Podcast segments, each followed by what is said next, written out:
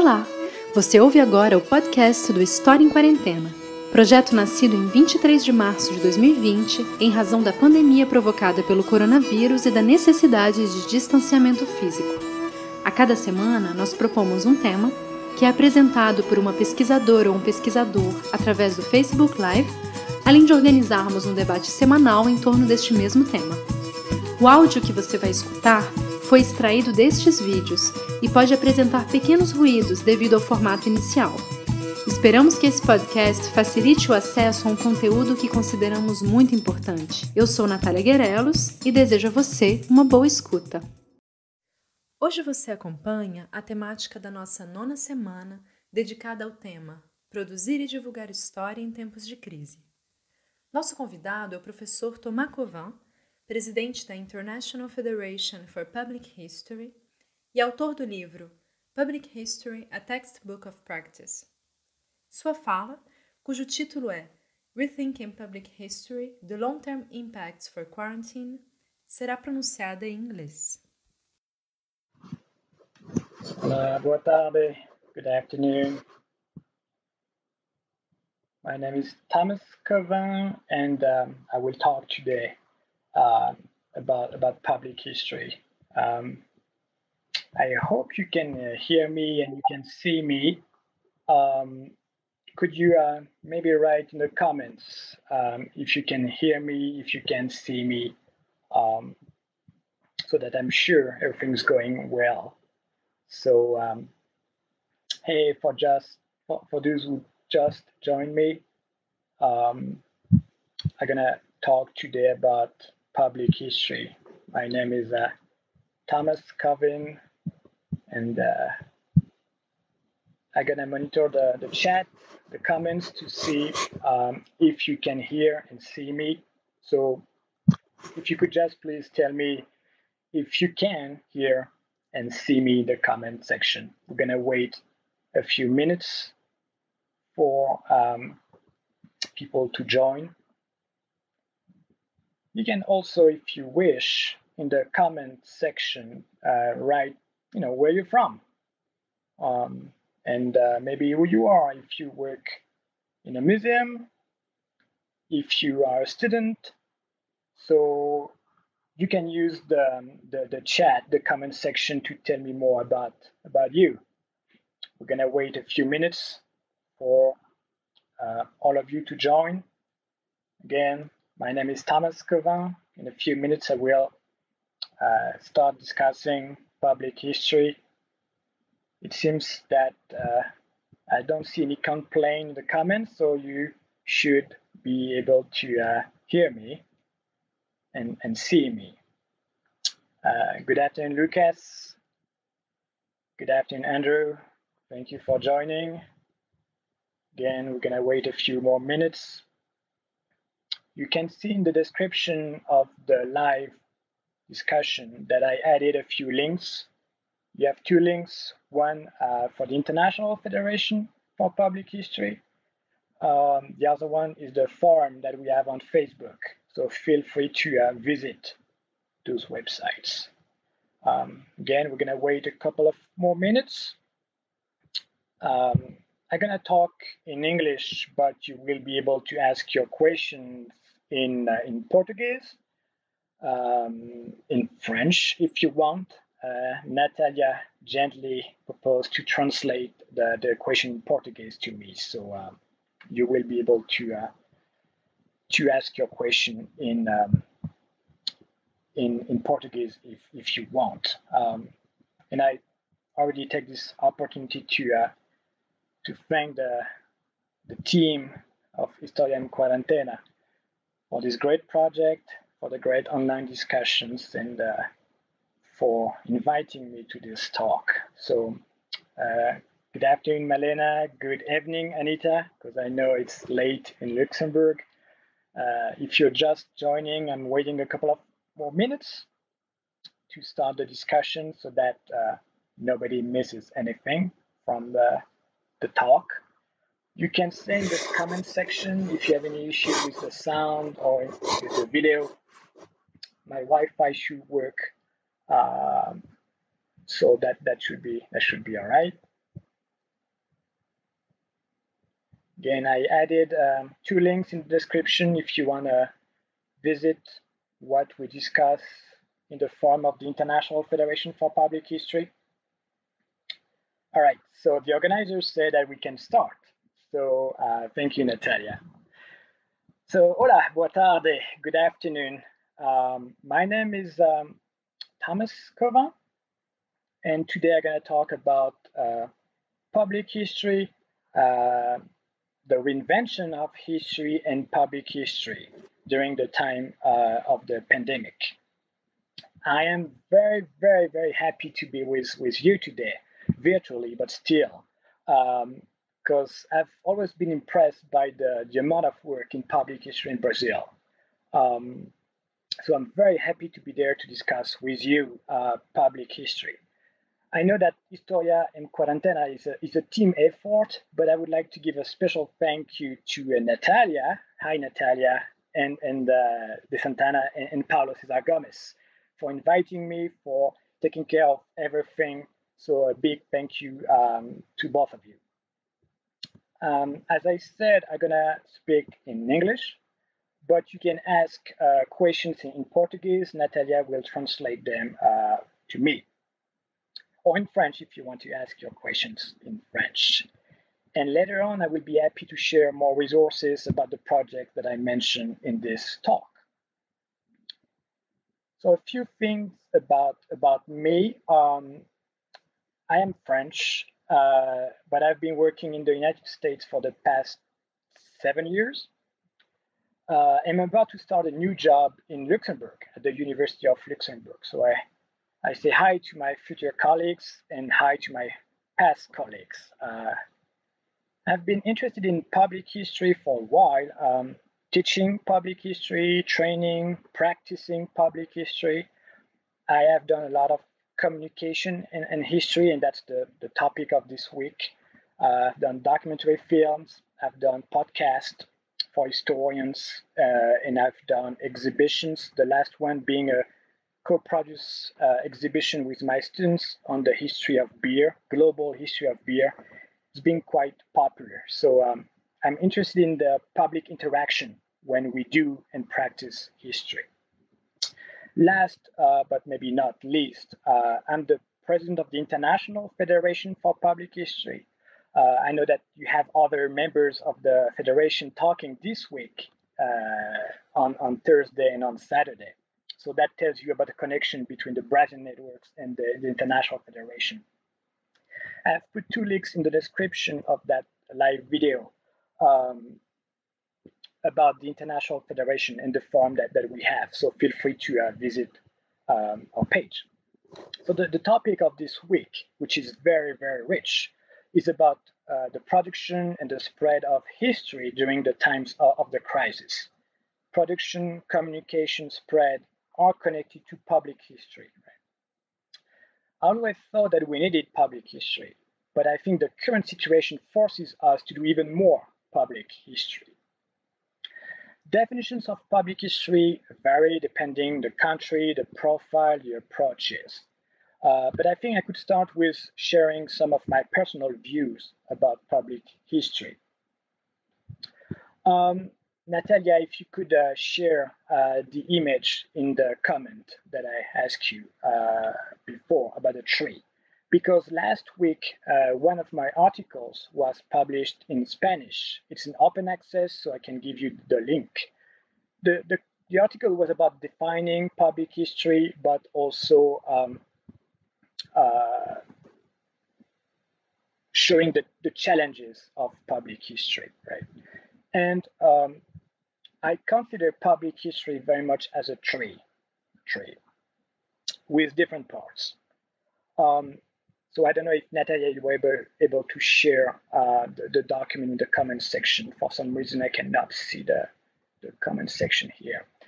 But um, the way I see public history is uh, divided into different parts. The roots, the trunk, the branches, and, and the leaves, so tree, right? Uh, the roots being the creation of archives, um, the collections, the trunk being the interpretation of history, the branches being the communication of history. So by communication, it could be uh, a podcast, it can be uh, a film, it can be a tour. Um, those are the communication practices. And finally, the leaves of the tree. The leaves being the uses by people, by partners, by institutions, the uses of history. And what's important is that all those parts, the roots, the trunk, um, the branches, and the leaves are interconnected. To give you an example, today, during the crisis, we need to create memories. We want to keep memories of the situation. So we create new, for example, oral histories. So we create new sources because of present need. That's what I mean by interconnecting the uses, the communication, and the creation of sources. So that's how I see uh, public history. Communication is key, it's very important in public history. But communication is not enough. For me, a big and a major part of public history is participation and collaboration, right? So today I want to focus more on uh, how we can communicate together, how we can practice together public history. So the title is Rethinking Public History, the long-term impacts of the quarantine. And uh, Natalia, let me know if, uh, if there's any issue for uh, the document. So um, I would like to divide my talk into three, um, three parts. First, historians during time of crisis, then how the crisis affects history, and, uh, and then finally how the crisis affect the public in public history. Let me double check the time. All right. So, time of crisis. It's a very dramatic you know, situation in terms of health, economic issues, family issues, cultural issues. And the crisis will impact the humanities as other field. We can already foresee a decrease in public funding cultural institutions, universities teaching, and historians will suffer as others, right? But they will suffer in a broader definition too, right? Uh, um, since, well, in 2007, during the, the last financial crisis, the impact on history was dramatic because in universities we had less and less students who wanted to study history because of the crisis. They wanted something more solid they were thinking about a more useful career, right? Like like science or engineering, right? So during time of crisis, we have to show the relevance of history. And crises are times where and when historians have to reinvent their field. And the situation is seen as, as historical, right? People think that or see, and they're probably right, that the situation will never be the same again, right? So they see the situation as a crisis, something uh, that will never be the same. That's what uh, Pierre Nora, the French historian, called the acceleration of history. Um, and when times change, people are scared to lose what they have, obviously, but they also have they're, they're scared to lose their memories? And that's why, uh, being scared of losing our memories, we create what Pierre Nora has called the lieu de mémoire, these realms of memory when we want to freeze memories, right, in the times of crisis. For example, at the end of a war, we erect monuments because we want to freeze those memories. And I see the multiple projects about the COVID 19 preserving the memories as the same thing, like a digital monument in which we want to preserve the memories. And historians are the core of that uh, process of freezing memories. So historians are useful historians are important. But it's not new. Historians working in the present. Let's talk, let's think about Herodotus in Greece, you know, the father of history. What was he doing? He was documenting the Greco Persian War. And he called his book The Histories, right? So he was already documenting the present, preserving the present. Other examples uh, include uh, the, the, School of Annales in France. You know, uh, Lucien Febvre, after the First World War, started a long discussion and reflection about how to change the field of history that led to the creation of Annales in 1929. So crises make us think, and historians as well, about the future, right? I, am going to show you a map later about the various projects that archives memories of COVID-19. And one argument is we want to work for the future historians. We want to create today the archives for tomorrow, right? We want to preserve this exceptional moment. So it's a projection into the future.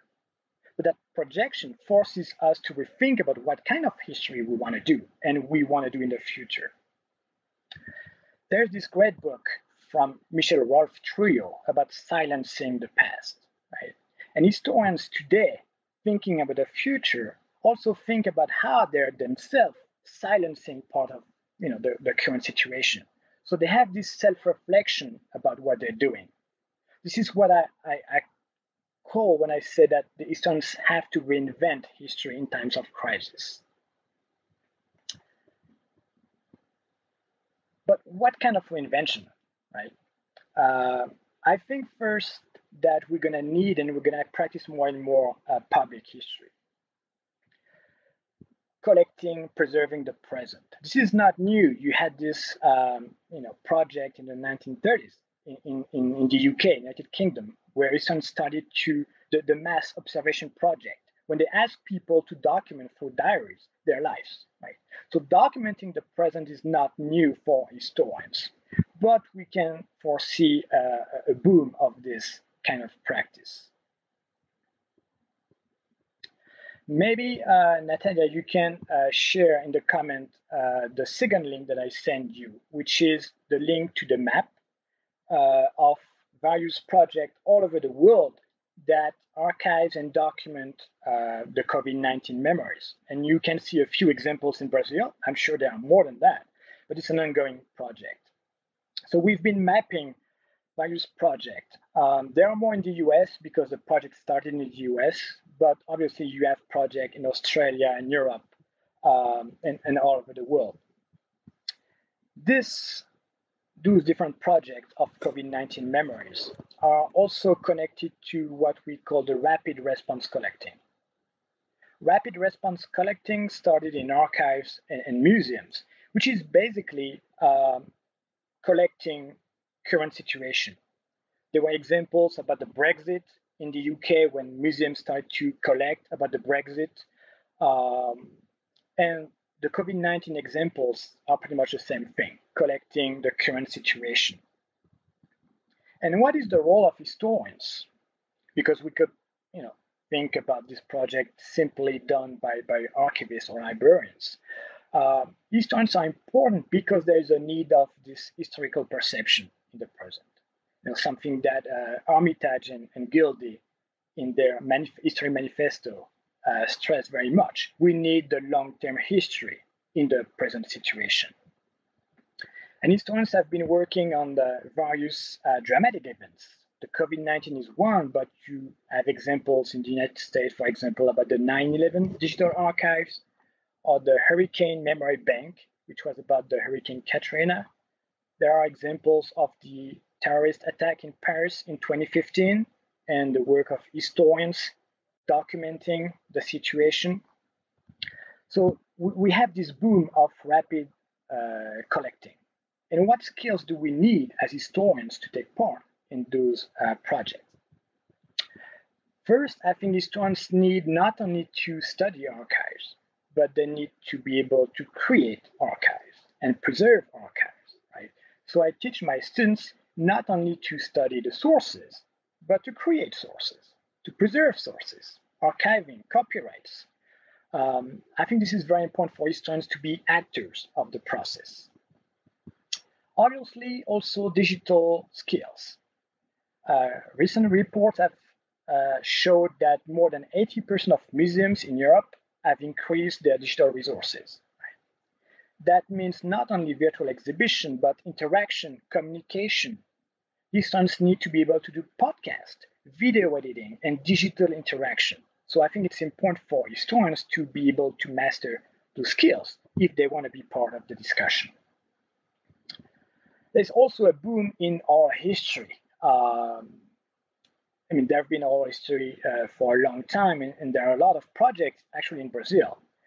I think that the current situation develops uh, oral history even more. Uh, next week, we will have a discussion with the International Federation for Public History with Michael Frisch, who wrote the Shared Authority book, Oral History. He's going to talk about peak story and how the short form stories help us to change public history.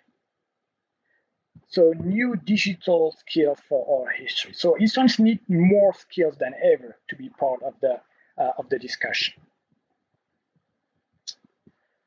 The crisis, I think, also uh, forces us to rethink the role of historians, especially in the rise of co-production.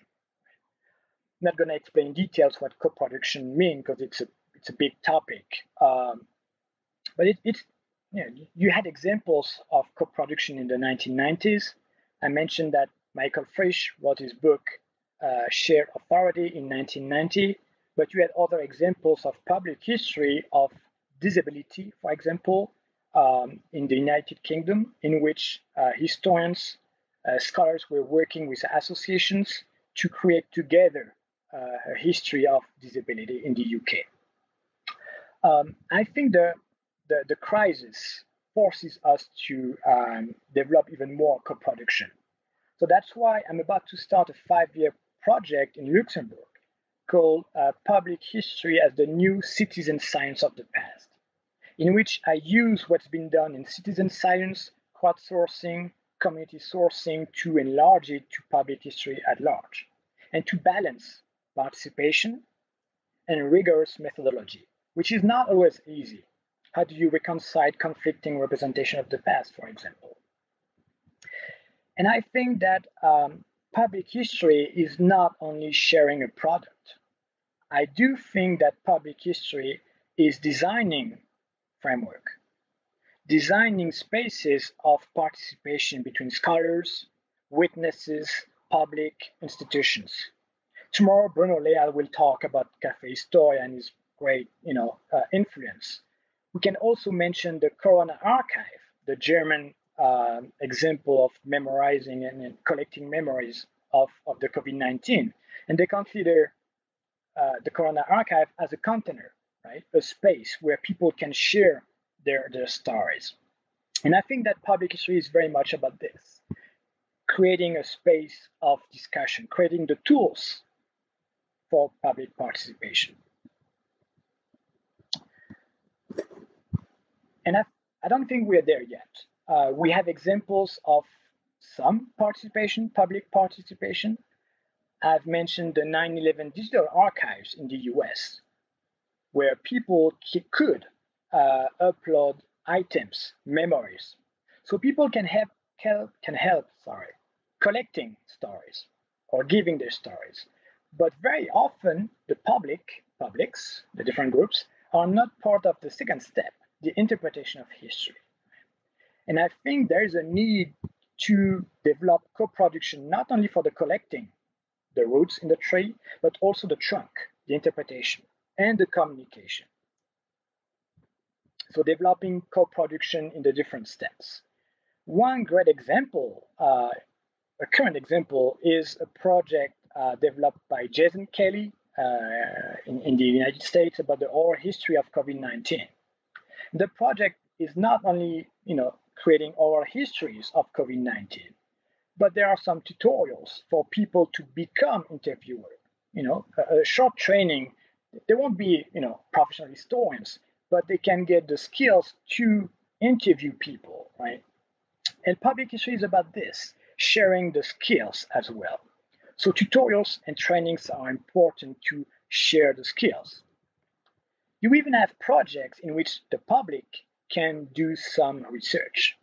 There was a few years ago this uh, project at the United States Holocaust Memorial Museum in which people, participants, were helping to document the lives of 14,000 kids during World War II, Jewish kids. And uh, the project was about what happened to them. And the public, different participants, were helping not only in collecting, but in finding resources, finding sources, interpreting sources with tutorial about this. So this is an example of what I, I meant when I said that the co-production should be extended not only to the collect, but to the interpretation. There are um, other examples in which, uh, mentioning one in France, there is a large project in France called Rupture or Breakdown, in which uh, teachers and, and school children from all over the country are researching people to interview, creating oral history, interpreting oral history to be put in the final memory bank. And in that project, the students are not only you know collecting, but they are actors of the process. And that, that, that's a beautiful project because it puts the, the kids, the children, into the process, right? The sources are created and analyzed by them, right? So that's what I also I, I like in public history when, when different participants can become actor of the process. Obviously, there are some, some issues and challenges. That's what I meant by balancing the rigorous methodology and the participation. So we, we still need to find guidelines, but I think that's the way to go. Finally, one uh, aspect I foresee in the future, and remember, this is an ongoing project process. It's a very humble, you know, thought about what could be the the next the, the future of public history. One aspect that I foresee is a boom in what we call applied history.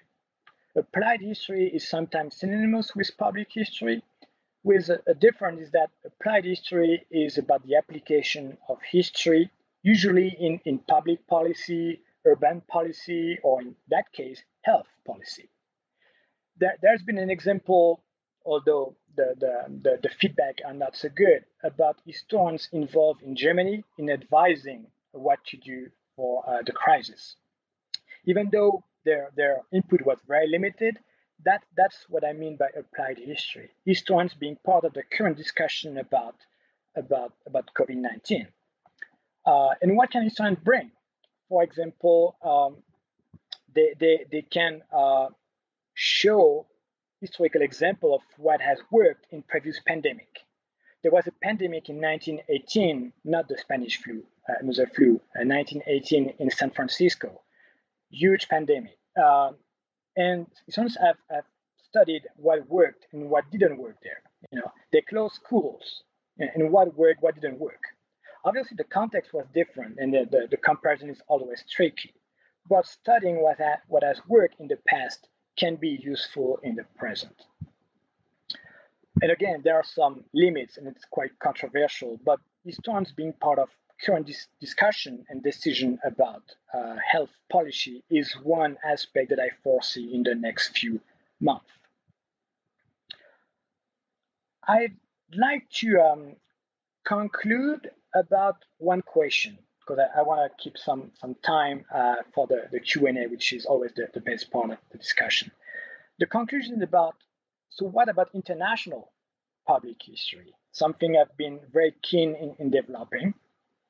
So is there any future for international public history?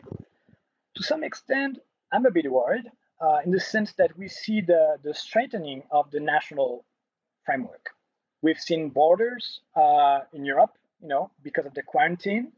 Uh, so the return of the, you know, nation state uh, because of the relief fund, the strategy. So we see the national framework as coming back. It never disappeared, but coming back in a very powerful way. We've been hearing discussion about national economic independence in Europe. So what would that, how would that affect public history? Are we going back to a, or are we you know, discussing national public history, um, although the situation is, is global. So that that's something um, I don't have an answer, but that's something I've been wondering. On the other hand, uh, are we witnessing a return to the local? Many of the projects on the map uh, that I can show you later if it didn't work, of projects that document the lives and memories of COVID 19 are about one city, one neighborhood, right? So very local. One reason is that you know we are in quarantine, so we can't travel, we can't move. So the memory is very much localized in space. There is no tourism, which one one main aspect of international public history. So I'm wondering if there's a, a, an influx of local public history connected to the COVID 19, which may sound obvious, but um, that, that's something uh, we could discuss.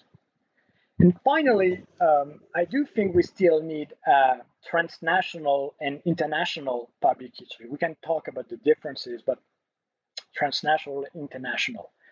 That's what the International Federation for Public History uh, does to connect different projects. The map is very much an example of connecting an oral history project in Japan with an oral history project in Brazil? Because public history is not that much about the facts. Public history is very much a process, right?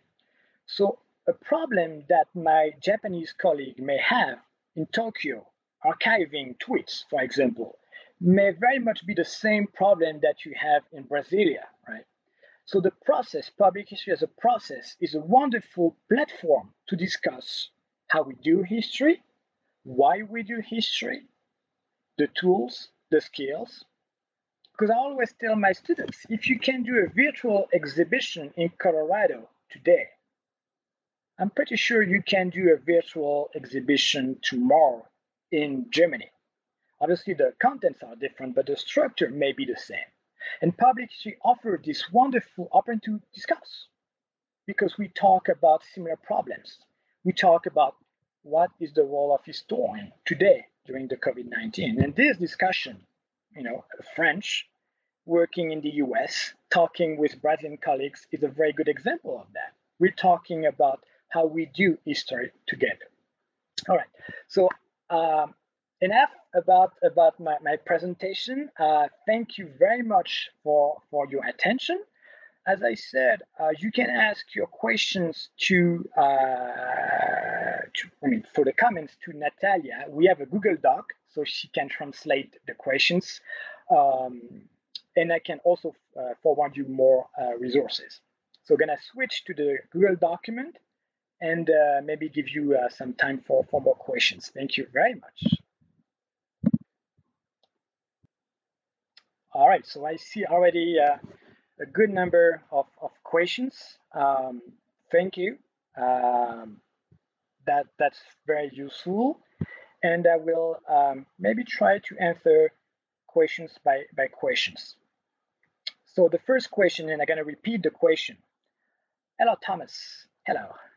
I'm worried about the format, about how historians continue in general to make an unattractive history for the great public. Are we afraid of losing some academic legitimacy? How can we combine research in an attractive form? good question. Uh, Weaver asked the question. Um, I I think that a good historical research can also be uh, what I call sexy research. Uh, to give you an example, my last class was about making documentary film as historian, and one of my students chose um, the representation of sexuality for Elizabeth, Queen Elizabeth I. So kind of difficult topic about sexuality, gender, um, and she did a great uh, video in four minutes about this. Um, I, I, don't think there is any um, opposition between, between good historical research and attractive history. Attractive history has to be uh, communicated in a ready and in a public friendly manner. So you have to learn how to speak in public, how to make a podcast, how to make a tour. Tour guides are great examples too. So I do think there um, there's a place for good and attractive research, but we need training, how to speak, how to create a website. Uh, so it was Carlos. Thank you, Carlos, for your question. Uh, I do think it's possible. A question for uh, from Lucas Pedretti. Hi, Thomas. Thank you. Which role do you think the historian can play in the fight against negationism? Um, I mean, we, we, have to be there. um, and, and, this is a question also uh, about uh, public participation and rigorous methodology, right? Uh, negationism, but also other examples like um, in the United States, um, you know, the Confederate monuments, or even uh, racist comments and, and, and history uh, historians have to be there we cannot ignore uh, ignore those debates, those talk. But in order to be efficient as an historian and to be part of the public sphere, because that's what matters. If you argue in a journal uh, between peers about why you're right and what they're wrong, you know, the impact may not be as good. But if you have the tools to uh, discuss in the public, and Cafe Histoire is one great example, if you have the tools to make history and to share history and to somehow fight uh, some some of those views, you need the tools for that. You need the skills. So I, I do think that historians have to be part of it. We cannot disconnect the present and the past. Uh, if you want me to, if you want me to answer how to do it, I think we need one more hour of discussion. But I do think, Lucas, that we have to be there. And maybe if we have time, I can come back to, to that question later.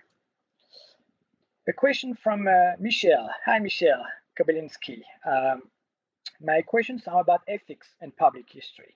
Yes, in Brazil, unfortunately, for instance, some researchers work with people and communities and do not submit the project to ethics committees. Okay. In your article in the magazine Hispania Nova, so the, the article that we mentioned previously, it is said that ethics and ethical practices are fundamental to public history. Yes. Could you talk more about this topic? What ethical precautions do you recommend when preparing and applying a project in public history? Thank you. Great question, Michelle. Uh, big question. Uh, yes, ethics are fundamental, uh, and ethics should be in academic training courses. You should have courses for, for students and for historians about ethics. I mean, ethics depend the field, right? Um, last week we were talking about ethics and co-production right? There are many different ethics. Um, one of them is that uh, if it is co-production, everything has to be discussed with your partners. If you work with a community to do uh, the history of a neighborhood, the topic, the framework, the sources should be all discussed. You need a memorandum of agreement to know where you're going, what's the objective of the pro- of project, so that nobody is taken aback once the project is done. Uh, so I cannot talk about all the different ethics. Uh, the National Council for Public History has published uh, twice already uh, a guideline in ethics for public history uh, that I could send you the link for. Um, but ethics are fundamental. And what my project in Luxembourg is trying to do is to build ethics and guidelines for co-production because there is no such thing. So uh, it's a partial answer to, to you, Michelle, about ethics. Uh, it's key. Uh, I always teach ethics, for example, uh, contract and consulting. Uh, what, what are your rights? What do you have to do as a consultant in terms of ethics? Uh, who do you answer to? Your clients, the public, the profession. So those are difficult questions. No single answer, but definitely something that has to be um, talk, taught, and, and, and discussed. But again, depends if it's a museum, archive, digital, physical, trust.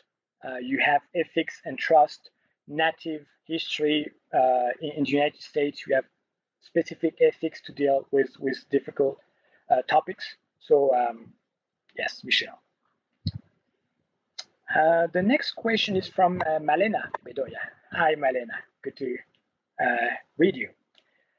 In uh, many communities, in many community processes, many files are generated with the community. Yes, and that connects to the ethics. When we think about the issue of archives and the management of them for the community, how can we historians participate if many times these communities are far from the place where we work? How do we activate these archives? Um, I think your question partly connects with Michel's question uh, about ethics. The first thing is that when you work with a community, the community has to have a, a voice in what you're doing. For example, in our history, you know, the history is coming from someone. That person has to uh, get his or her voice in what you do with uh, the oral history. Um, and the committee should be part of, it should be acknowledged as an actor and not a source. That's what I deeply think. Committees are actors in the co-production, they're not sources. The second part of your question, um, how can we participate uh, if those committees are remote? Well, and that that connects to the current situation of the COVID-19 and the digital public history. I that's why I think that we can foresee more digital public history coming, but not digital public history in simply communicating history. Digital public history as a platform of co-production, right? Uh, this can be useful for remote discussion. Again, I'm, I'm not sure about the example that, that you mentioned uh, and how we can act. I'm, I'm not sure what you mean by activate these archives. But the role of public history is to create those platforms of co-creation, co-production. Uh, and in that way, I think that you could re- work remotely about, about the archives that's what the new tools, uh, big story from Michael Frisch or, or, their story from Zach Ellis that we're going to talk about next week is also about doing uh, distance online uh, public history. Um, so I, I, hope it partly answered your question, Malena. A question from Anita. Hi, Anita, a future colleague in Luxembourg. So Anita's question. Uh, I like very much your emphasis on the process. We know that there are scattered suggestions of best practices, but what about the failures in these processes? Which are the problems and main risks for a public history project to fail in this context of crisis, for instance?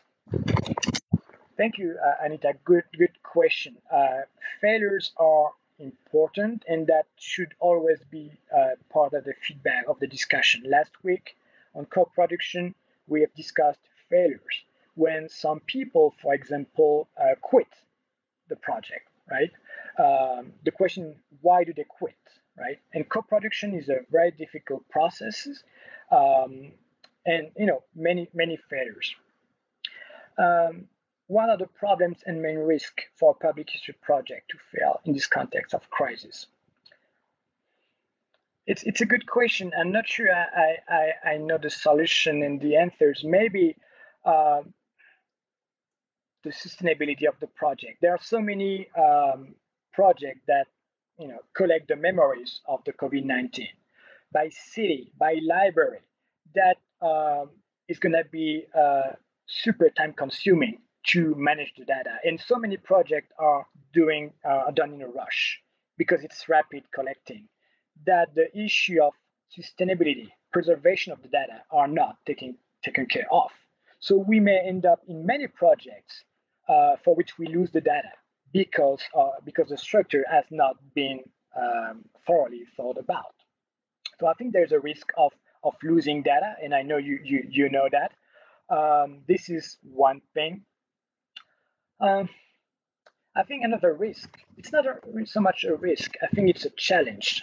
Um, is to um, keep this co-production aspect of what we're doing today uh, to keep it tomorrow. It's not because uh, we we're gonna go back not to normality, but something more public uh, that we need to lose this co-production, right? For some reason, co-production sounds better when it's digital, but when it moves to physical, we kind of lose that. So there may be a challenge of continuing the co-production aspect of digital public history, your project, the C2DH project, there may be a challenge of losing it once, and hopefully we will, turn into a, a more public physical uh, project. So turning digital public history and not losing sight with the public and physical objects or discussion might be uh, might be a challenge. And if you want a, an example of a, of a failure uh, for the COVID 19 memory, I think it's too early. Um, I, what, the, the best project I've seen are projects that do not only ask people to send an item, but give people a voice in the project. I there's this example. I think it's um, the the House of Austrian History in Vienna that had it's it's a museum. I think it's the Museum of Austrian History that has a virtual exhibit that uh, uses the, the um, the direct input of the participants. So not only collecting and putting all the data in, in the database, but putting directly the data in the virtual exhibit. So the exhibit changes every day depending on what people want to see and what people add. So it's not only collecting and then the voice of the people is, is over, but it's having the people in the project as well. Um, contribute to the decision of what do you want to see, what matters for you, what do you see that you like that you, would like to preserve. I think that's a very good practice that we should uh, we should keep doing. Um, I have a question from Natalia. Hi, Natalia, and thank you for, for the questions. Um, so the question is, how does public history think theoretically about this relationship between the past and the present? What do we think about the so-called scientific distance? Thank you, thank you, Natalia. Um, well, I, have been trained uh, as, as an academic historian, and as you know, the rule for academic history is to distance yourself from the present. This is a very old tradition in which you need to be uh, to reach for objectivity, and there's no objectivity if you're connected to, to the present, which is a wish, obviously, because we are all connected to, to the present. The, the, the topic that you choose for your research is already connected to the present, right? Um, the subjectivity of the researcher is uh, part of the research. I think that our subjectivity, why we choose a topic, should be part and should be acknowledged. We should be honest in, your, in, in our research, right? Why we choose that topic, or even better, why are we choosing to work with that community and not that one, right? Is it because we share some values with those people and we consider the other are racist or negationist it's a choice, right? So I, I think that this choice should be acknowledged and part of the project. Why and how are we doing history? And public history, that's been a criticism, public history is connected to the present. Some people say that public history is answering the demand of public groups or the present, which is partly true. When we collect memories about COVID 19, it's because there's a need, right? So I, I don't see any problem about connecting past and present, even connecting past, present, and future. It doesn't mean that it, uh, it doesn't mean that there's a bias, right? Um, so the, the, the, the space, thank you, Natalia, the space and the place of the historian should be acknowledged. That's what uh, Michel-Rolph Trouillot, in his book about silencing the past, mentioned, right? We are silencing some people, even if we're not aware of that, even if we're not aware of that. So we have, we need this self-reflection about what we are doing. And this self-reflection starts from the present. So I don't see, uh, I know that some of my colleagues would disagree, uh, I don't see any problem with that. Thank you, Natalia. I have another question from another Natalia. Thank you, Natalia. So the question is, it is a pleasure to listen to you. Thank you, Natalia. As you said before, public history is also about sharing skills with the big public. Yes. In some extent, I worry about that, though, since as historians we face problems with the legitimacy of our profession. Yes. Especially in countries as Brazil. Yes. If we share some of our skills with the big public, is it possible that we lose even more our importance in the process of researching and interpreting history, since some specificities of our profession would be shared? Thank you, Natalia. A, very good uh, question. And I initially had planned to talk more about the current situation in Brazil, which is um, very important and discussed in other countries. You know, what's a professional historian? Is there a professional historian? I know you've been discussing about that in Brazil, but there have been some echoes in, in Italy, in Poland about, about that, um, in the US too, because we, our you know, political leaders have the tendency to uh, discredit, um, you know, higher education and scholarship. by sharing uh, authority, and we go back to uh, you know, Michael Frisch, sharing authority doesn't mean that we all have the same expertise, right? If you, let's say you're a historian, you work with a, a community uh, about their history, and you, you work with uh, community historians, you, you work with, uh, you know, a, a museum, right? You all have expertise, but in different levels, right? Uh, I'm not saying that we should all share and all become experts in contextualizing the past, because that's what historians do. We put the past into a context. We have this critical methodology to study sources. We study sources as representative or not of a context. So that's something we do, uh, something we're trained for. It doesn't mean that uh, a witness or a community historian doesn't have some expertise.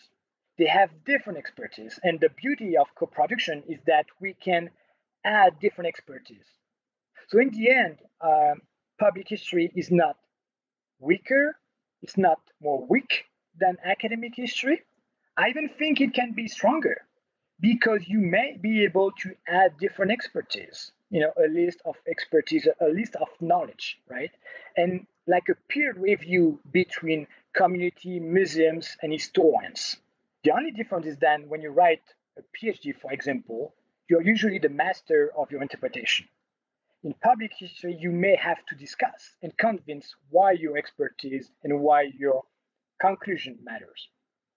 So, to answer your question, I, I hear you and I, I know what you mean um, because some people want to you could use public history to say, well, if you want to share, if everybody can be an historian, we don't need historians. It's not true. It's a different level of expertise. So we should not give up our expertise, but expertise goes way beyond uh, academic expertise. So I don't know if that answers your questions, but I think this is this is the discussion today about co-production, balancing what we do, the rigorous methodology, but also accepting that some groups, that some uh, colleagues, that some institutions have their own expertise and a way of seeing things, right? It reminds me, since it's I think I have some, some more minutes to deal with that.